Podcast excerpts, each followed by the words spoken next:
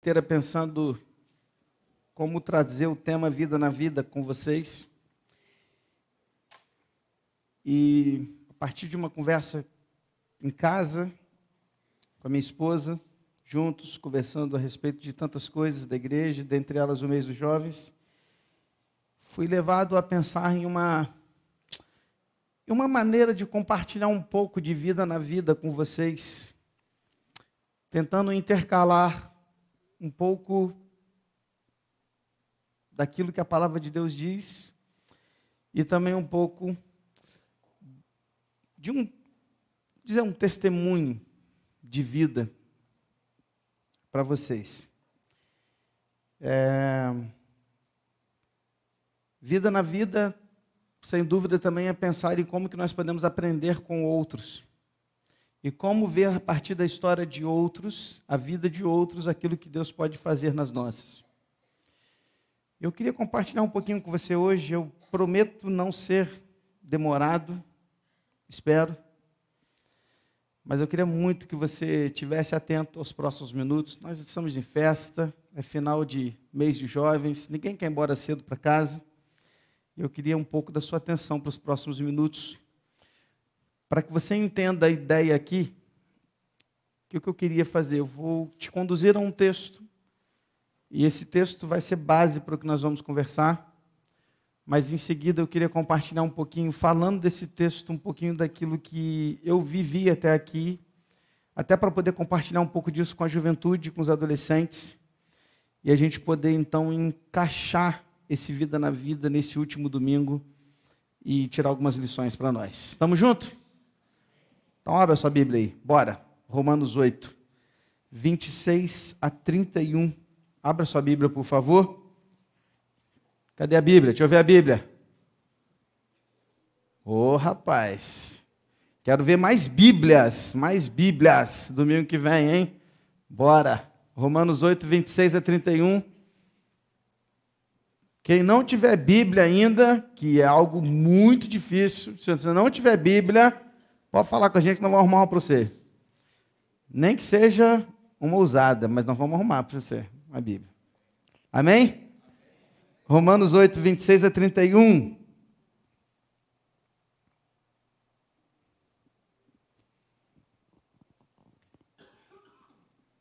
Diz assim a palavra de Deus. Da mesma maneira, também o Espírito nos ajuda em nossa fraqueza, porque não sabemos orar como convém mas o próprio Espírito intercede por nós com gemidos inexprimíveis. E aquele que sonda os corações sabe qual é a mente do Espírito, porque intercede pelos santos de acordo com a vontade de Deus. Sabemos que todas as coisas cooperam para o bem daqueles que amam a Deus, daqueles que são chamados segundo o seu propósito. Pois aqueles que Deus de antemão conheceu, ele também predestinou.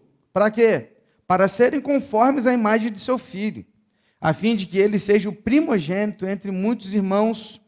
E aos que predestinou, estes também chamou, e aos que chamou, estes também justificou, e aos que justificou, a estes também glorificou.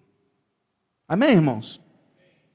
Romanos 8, 26 e 31, Paulo está aqui construindo vários argumentos a respeito da salvação, da graça. E, aliás, é, uma, é um livro fantástico, formidável, eu tenho prometido isso já algumas vezes, vou continuar prometendo até que isso seja possível, mas eu quero ainda tirar uma série de mensagens só sobre Romanos. Acredito que a gente vai ficar quase que um ano estudando, mas é possível a gente pegar Romanos, porque é uma carta formidável, fantástica.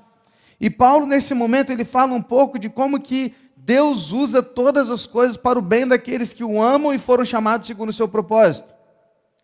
E aqui, queridos, ele nos mostra primeiro que ele está agindo através das nossas fraquezas, e ele nos ajuda nas nossas fraquezas. O Espírito Santo intercede por nós com gemidos inexprimíveis. Isso quer dizer que ele está intercedendo por nós. E eu fico imaginando, claro que isso é uma. Estou só confabulando, né, gente? Não, não é um fato descrito pela palavra, mas eu fico imaginando. Quantas vezes nós estamos orando a Deus e ao orar a Deus, o Espírito Santo de repente está do lado de Deus e fala assim: Não, Deus, não ouve isso não, não é isso que ele quer, ele não precisa disso, é isso aqui que ele precisa, dá isso aqui para ele, porque ele não sabe orar, ele está orando errado, não é isso. Porque a gente olha para aí aqui, para esse texto, e vê que o Espírito intercede por nós. Ele está intercedendo em nosso favor. Mas o grande propósito da intercessão do Espírito Santo e de todas as coisas é nos fazer parecidos com Cristo.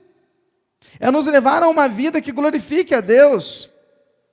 Por isso, todas as coisas cooperam para o bem daqueles que amam a Deus. Parou aqui? Não, não apenas amam, mas foram chamados segundo o seu propósito. Então há um propósito de vida, há uma razão de existir. E a razão de existir está em ser como Cristo. Por isso, Jesus, apóstolo Paulo aqui ao escrever, ele está falando: aqueles que ele salvou, ele predestinou. Perceba que predestinação aqui não tem a ver com salvação, não está ligado ao calvinismo ou arminianismo, está ligado à predestinação daqueles que foram salvos já. Ele está dizendo o seguinte: aqueles que foram salvos, todos estes Deus predestinou, estes para serem como Cristo para viver a imagem de Cristo. A predestinação aqui não está ligada à salvação em si, mas ao resultado dela. Deus está fazendo em nós para que possamos ser parecidos com Cristo. E isso também através das nossas fraquezas. Estamos juntos aqui? Era 14 de fevereiro de 1985. E um menino nasceu na cidade de Volta Redonda, de um casal que já estava casado há dois anos. Seus nomes, Josué e Esther.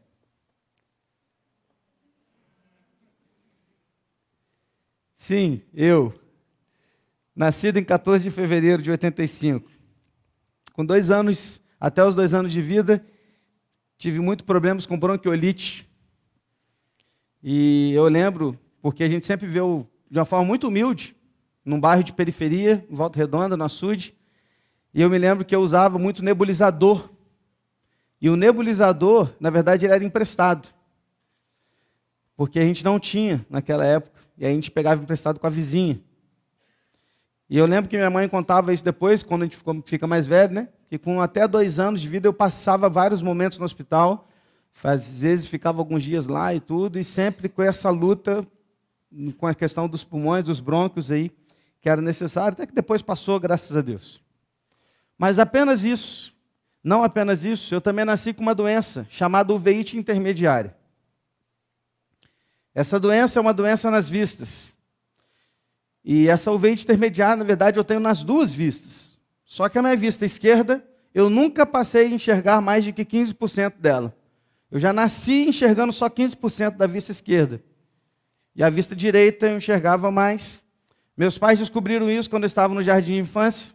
Quando as professoras ali, as tias, né, perceberam que alguma coisa não estava indo bem e pediram então que eu fosse levado a um médico para que pudesse ser analisado então esse caso.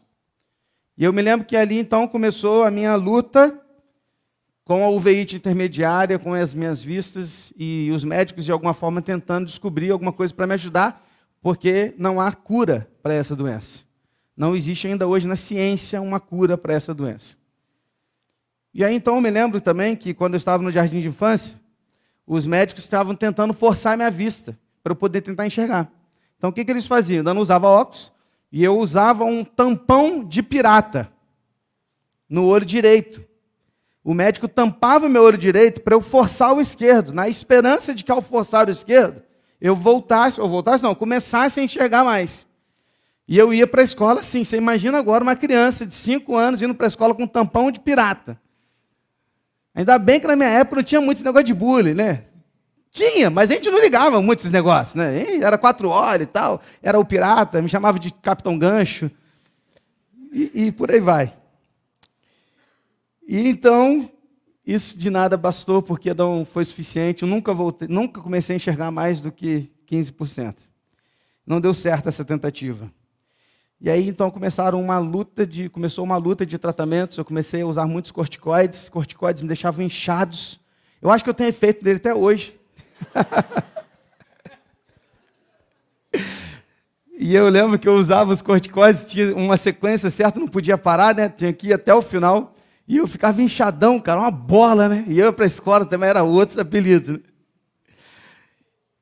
E também não adiantou muita coisa vários exames de fundo de olho. Não sei se você sabe o que é o exame de fundo de olho, mas eles pingam um colírio que dilata essa bolinha preta que você tem. Então ela fica grande. E ao ficar grande, ele vem com uma lente de aumento e com uma lanterna aqui na cabeça, ele faz assim lá no seu olho, para tentar olhar lá dentro e ver né, o que está acontecendo e tal. Então, e eu fiz muitos e muitos desses exames.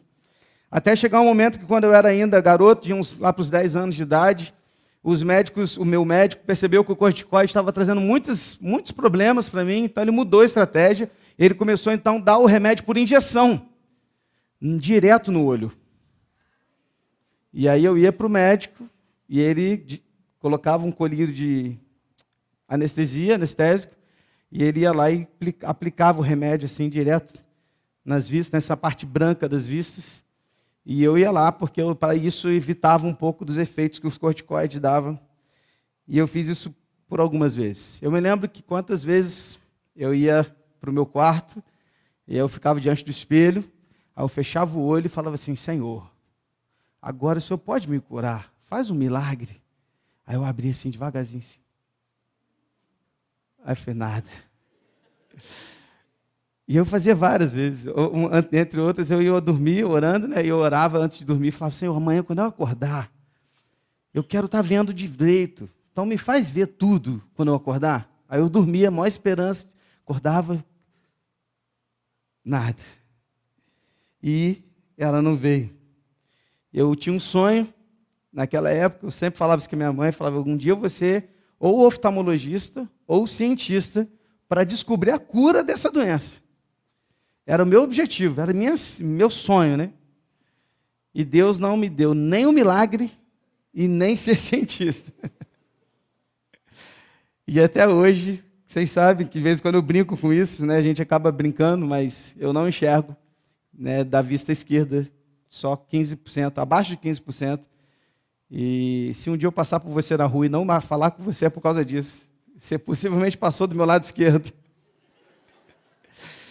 Porque não dá para enxergar tudo, eu vejo só vultos. E aí eu não consigo ver essa situação.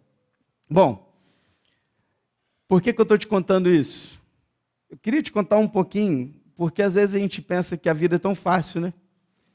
A gente olha às vezes para um resultado e olha assim, ah, poxa, ligou ali e tal, está tão legal, tão tranquilo. Mas não, nunca foi tranquilo. Meus pais nunca tiveram boas condições de vida, nunca nos faltou nada, graças a Deus, mas nunca estudei em escola particular, sempre em escola pública. Quando eu era mais novo, eu lembro que minha mãe pagava um rapaz que levava a gente de carro, mas depois, para os nove anos de idade, eu já ia de ônibus, voltava de ônibus para a escola, descia o açude de ônibus para estudar no Amazonas, depois voltava do Amazonas para o sul de novo de ônibus. Era um trajeto bem curto, né? De ônibus.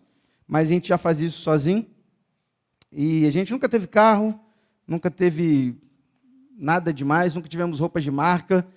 Quando eu comecei a ter alguma coisinha de marca foi quando eu comecei a trabalhar, e aí eu comprava com meu próprio dinheiro. Mas a gente nunca teve nada demais. Refrigerante era só os domingos. E olha lá, com aquele frango assado. E as coisas iam dessa maneira. Não posso reclamar de nada, não, porque Deus, em todas as dificuldades, nos deu tudo, graças a Ele. Comecei a trabalhar com 15, 14 para 15 anos, ainda não tinha 15 anos. Comecei a trabalhar a partir de uma ONG chamada CAMP, que ficava lá no Retiro. Essa organização era uma ONG que pegava garotos e garotas nas escolas públicas e dava oportunidade de trabalho para essas crianças, desde que elas continuassem na escola tirando notas boas. E aí então, eu, a partir do campo, eu comecei a trabalhar na CESBRA, em Três Poços. Nunca tinha pegado o ônibus por lá de lá, eu sempre era no açude, então era açude, aterrado Vila e voltava. Né? Então tinha que descer, aí me ensinaram como é que pegava o Três Poços, que a, o ônibus era lá para Três Poços. Aí eu fui, desci, peguei o primeiro ônibus de viação Pinheiral, que ia para Nova Primavera. Passou, eu falei assim, olhando assim, três pontos, falei, não vai para ali não, moço? A outra, não, pai, isso aqui é nova primavera. Eu falei, nossa, peguei um ônibus errado. Aí o motorista, não, espera aí que eu vou te, te ajudar. Ele foi ali, voltou me colocou, fui muito cedo, ele voltou me colocou no ponto, pega aqui agora o Três Postos, ou o Pinheiral. Falei, ah, beleza. Aí fui, cheguei, e aí então foi quando eu comecei a trabalhar, meu salário de 150 reais mensais. Rapaz, que top, cara, né? Ganhar 150 reais mensais e uma cesta básica e vale transporte. Era tudo. E a gente eu comecei a trabalhar, meu horário era de 8 às 5 da tarde. E aí eu precisei mudar para estudar no colégio à noite, no Colégio Estadual Rio Grande do Sul, como te disse, nunca estudei em escola particular. E aí eu ia, saía de casa às sete, chegava nos trabalhos às oito, trabalhava até às cinco, das cinco eu chegava o ônibus, ia para a vila, voltava para a rodoviária, subia o Rio Grande do Sul, estudava até às dez, pegava o ônibus. Você não sabe o que é um açude lotado. Às dez horas da noite. Você sabe, né, Vaguinha?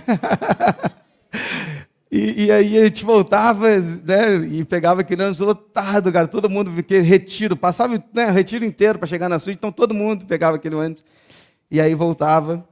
Aí essa foi minha vida.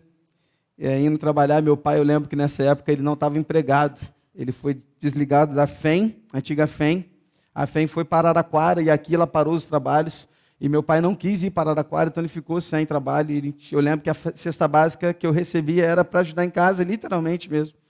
Depois que meu pai conseguiu o trabalho de novo, aquela cesta básica ela começou a ir para minha tia, para uma outra tia que eu tenho, que também passava um momento difícil, e a gente dava a cesta básica para ela. E um outro tio meu buscava a cesta básica de Paraty lá no serviço, porque não tinha como levar de ônibus, né? Um moleque, um garoto, mais magrinho, eu, você não sabe, mas eu fui magrinho um dia, né? Então, raquítico, não conseguia carregar aquela cesta de maneira alguma. E foi naquela época também que eu encontrei o amor da minha vida. E aí eu comecei a namorar a Kelly, e já estava indo para os meus 18 para 19 anos, a gente começou a namorar. E éramos membros na Igreja Batista Getsemane, antiga chamada Primeira Igreja Batista do Açude, quer dizer, agora chamada Primeira Igreja Batista do Açude, mas antes era Getsemane. E a gente começou a namorar, e aí eu fui efetivado na CESBRA, e tem outras histórias, mas não vou contar. E aí eu comecei a perceber o seguinte, que com 18 anos minha vista começou a ficar muito ruim, piorando a vista esquerda. E o médico, ele me diagnosticou com catarata na vista esquerda. Foi então que com 18 anos eu operei de catarata, lá no hospital de Barra Mansa. E eu tinha 18 anos, e a pessoa mais nova depois de mim tinha 65 operando. Tinham 10 operações naquele dia. Você sabe que catarata geralmente dá em gente mais velha. E aí eu fui operar de catarata, foi tranquilo, graças a Deus, operei. E só que aquela operação, depois dela, ela começou a trazer outras complicações. E aí minha vida com as vistas sempre foi assim. E aí foi que minha vista esquerda de novo começou a ficar com mais dificuldade do que ela já era e o médico diagnosticou então com outro problema que o meu um líquido vítreo que você tem, todo mundo tem um líquido vítreo dentro das vistas, e ele estava começando a ficar opaco. E ele ia ficar totalmente opaco e eu ia perder completamente a vista esquerda. Ele falou que eu precisava de uma cirurgia que há 20, caraca, 20 anos atrás, eu tinha 18 anos. Né? Olha, o tempo voa. Eram 6 mil reais. Então você pensa que eram 6 mil reais há 20 anos atrás. Hoje já é muito dinheiro, imagina 20 anos atrás. Então a gente não tinha condição de pagar, e aí foi que a gente começou a tentar pensar em outras possibilidades. Minha mãe descobriu um hospital lá na UF de Niterói e descobriu que lá tinha possibilidade de fazer essa cirurgia. E aí, então a gente começou a fazer uma, uma peregrinação, ia para Niterói, e eu ia então, eu era o cobaia perfeito, porque o hospital de Niterói é o hospital universitário. Então eu chegava lá com uma doença que não é tão comum, que é a uveíte intermediária, e aí todos os alunos de oftalmologia me viam. Sabe, já viu quando vê um, um um leão vê assim, sabe, aquela carne assim, fica, né? Os, os, os, estagiários ficavam assim para mim, falando, hum, chegou aquele rapaz, é, ele tem o veite intermediária, não é comum isso, vamos olhar. Aí eles faziam o fundo de olho, mas não fazia só um, passavam por oito estagiários, né? Aí vinha um e olhava, vinha outro e olhava, e ia lá, passando, passando. Até que chegou o dia da cirurgia, e a cirurgia é, chama vitrectomia. Essa outra cirurgia que eu fiz nas vistas esquerdas, que, que ela era? Eles me colocaram numa mesa de cirurgia, me anestesiaram apenas local, não dormi, colocaram um pano aqui na minha cabeça e deixaram um buraco aqui nos meus olhos, no meu olho esquerdo. E aí eles anestesiam, aí eles puxam o olho um pouco para fora assim. Aí eles retiram o líquido que estava ficando opaco e colocam outro líquido é, artificial no lugar. Isso demorou cerca de duas horas de cirurgia. Eu lembro que eu cantei todas as músicas possíveis na mesa de cirurgia. Todos os louvores que você possa imaginar. De 20 anos atrás, eu cantava na ponta da língua. E eu cantava baixinho enquanto ele estava fazendo cirurgia. E pedindo a Deus para dar tudo certo. E até que, graças a Deus, passou essa cirurgia e deu tudo certo também.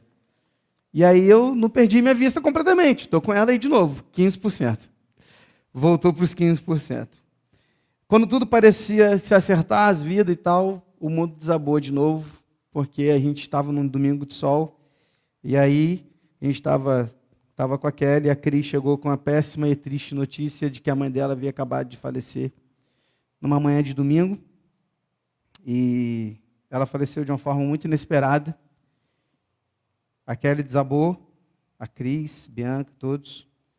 Foi realmente uma das piores notícias que a gente já recebeu até hoje. Foi terrível. E tanto a Kelly quanto as suas irmãs sofreram muito e sofrem até hoje. Né? E foi muito difícil sepultar a Lourdes, que era minha sogra, ainda não casado, né? ainda estávamos começando a vislumbrar o casamento, mas ele, ela não pôde presenciar o nosso casamento. Passou um tempinho, a gente decidiu se casar, a gente não tinha nada, a gente começou a comprar uma coisinha aqui, outra ali, e o primeiro eletrodoméstico que a Kelly me fez comprar foi uma máquina de lavar. Falei, rapaz, não é possível. Sabe a mulher, né?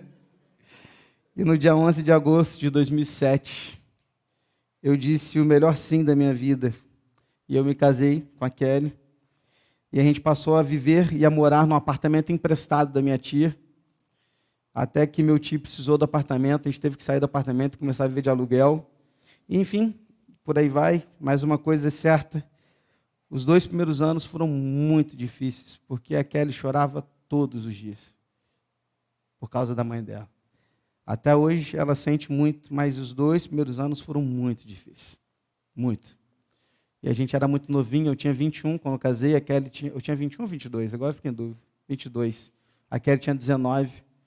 A gente casou novo e a gente era muito novinho, mas Deus conduziu as coisas de uma forma que, enfim, Hoje a gente pode glorificar Deus por isso. E aí, quando tudo parecia se ajeitar, Deus bagunçou minha vida de novo. Porque eu estava fazendo administração, doido para fazer um concurso público, passar na Petrobras da vida, Polícia Federal, qualquer coisa que viesse pela frente.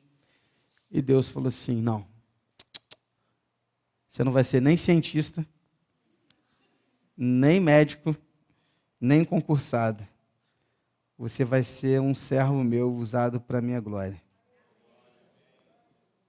Aí você deve pensar assim: ah, pastor, mas poxa, foi fácil, né? Fácil.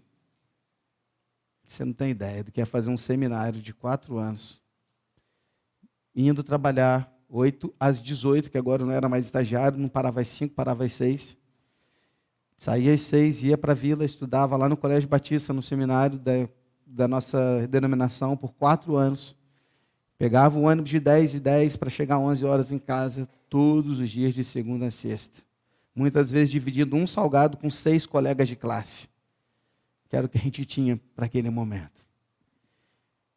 Sem brincadeira, eu dormia indo para casa muitas vezes em pé no ônibus, só segurando aqui e assim. Até porque estava lotado, você não ia cair. As pessoas se seguravam.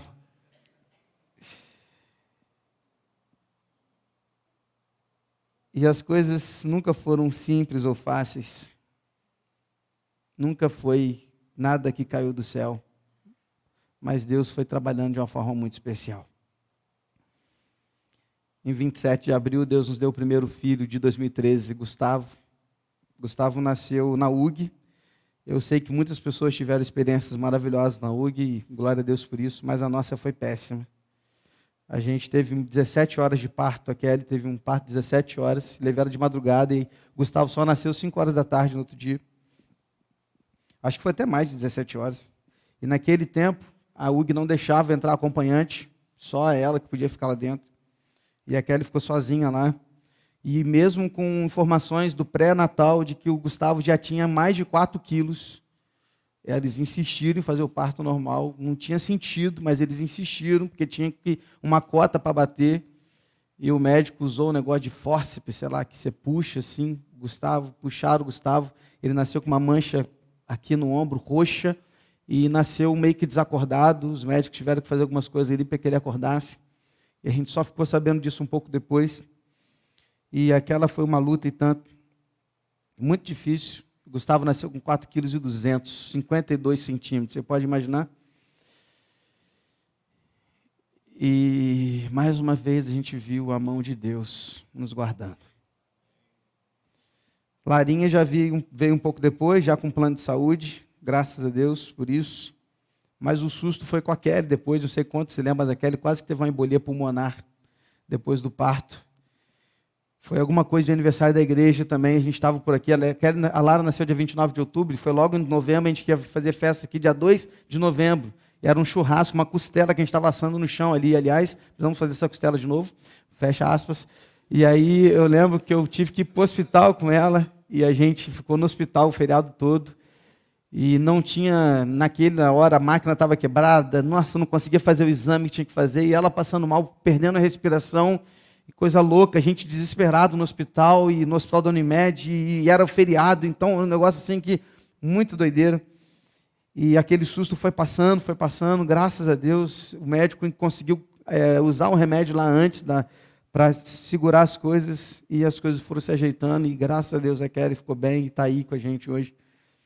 Graças a Deus por isso. Tá tudo bem agora, né, pastor? Não, filho. Tem outras lutas, tem outras dificuldades, outros problemas, novas crises. Sabe o que, é que se chama? Vida.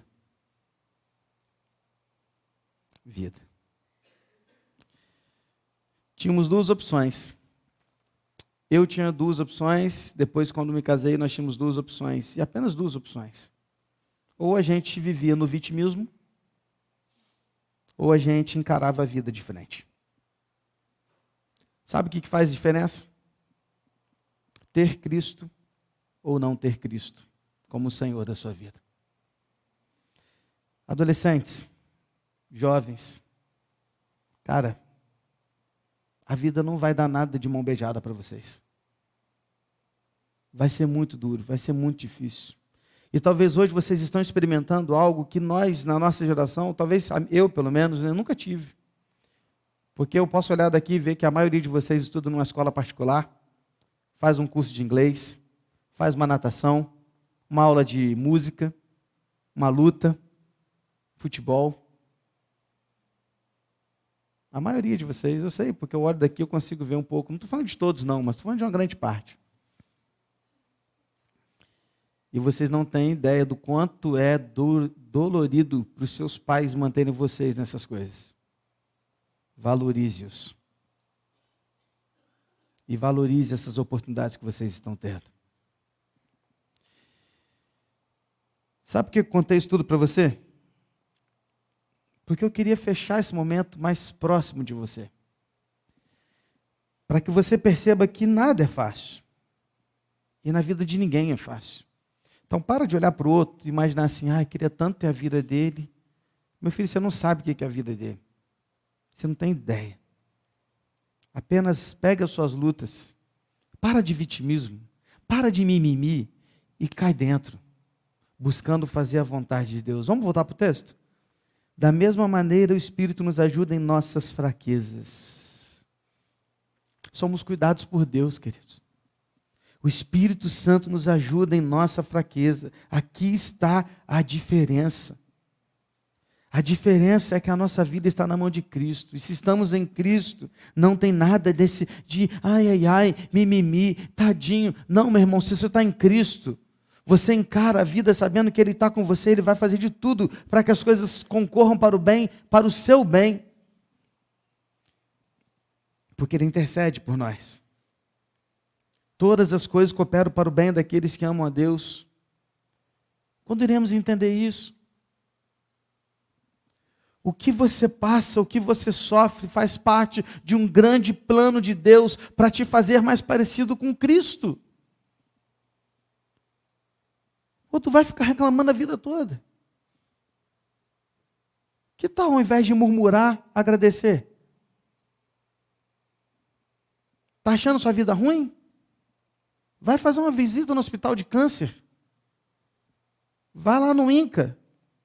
Fica um dia lá inteiro. Está achando sua semana dura? Passa uma semana lá no portal da saudade, olhando os familiares sepultando os seus, chorando a perda de pessoas queridas.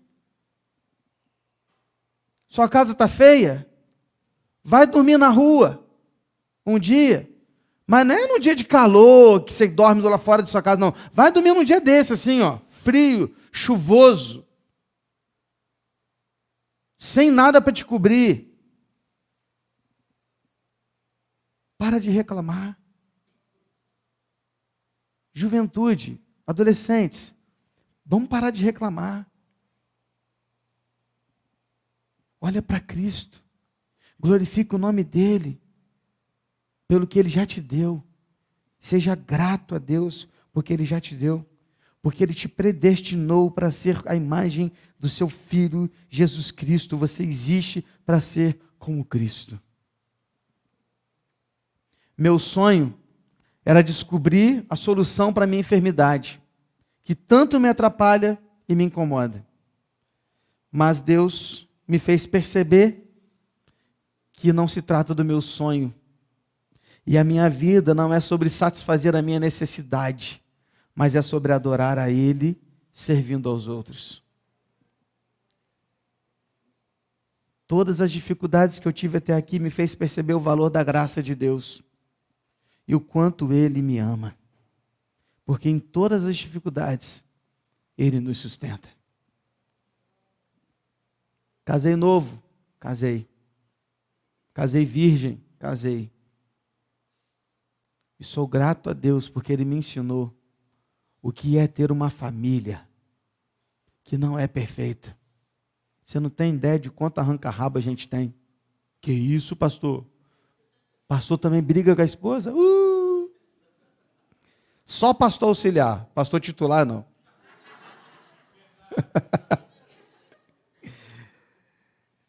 não, querido, não se trata de ser perfeito, não. A gente tem muito defeito. Muito.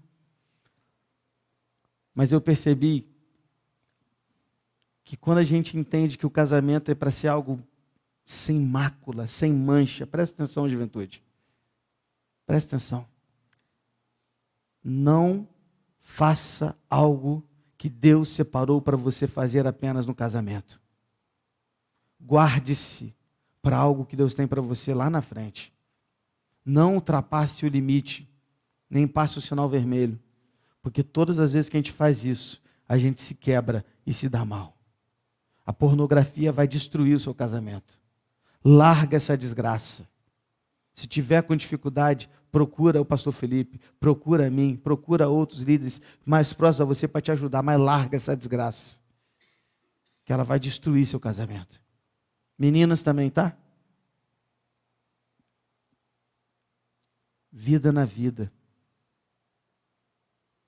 Hoje eu sou grato. Hoje eu sou servo. Minha alegria é a glória de Deus. Deus nos chamou para sentar à mesa com Ele. E não há nada mais importante nas nossas vidas que o nosso relacionamento com Deus. Presta atenção. Não há vida na vida sem o Autor da vida. Porque só Jesus é o caminho, a verdade e a vida. Amém? Nunca vai ser fácil. Mas com Cristo é possível. Deus tem algo novo para você, cara. Feche seus olhos. Talvez não fosse exatamente o que você estava esperando para o último domingo, para a última pregação do mês. Lá nem foi uma pregação assim. E não foi mesmo. Foi um compartilhar de vida na vida.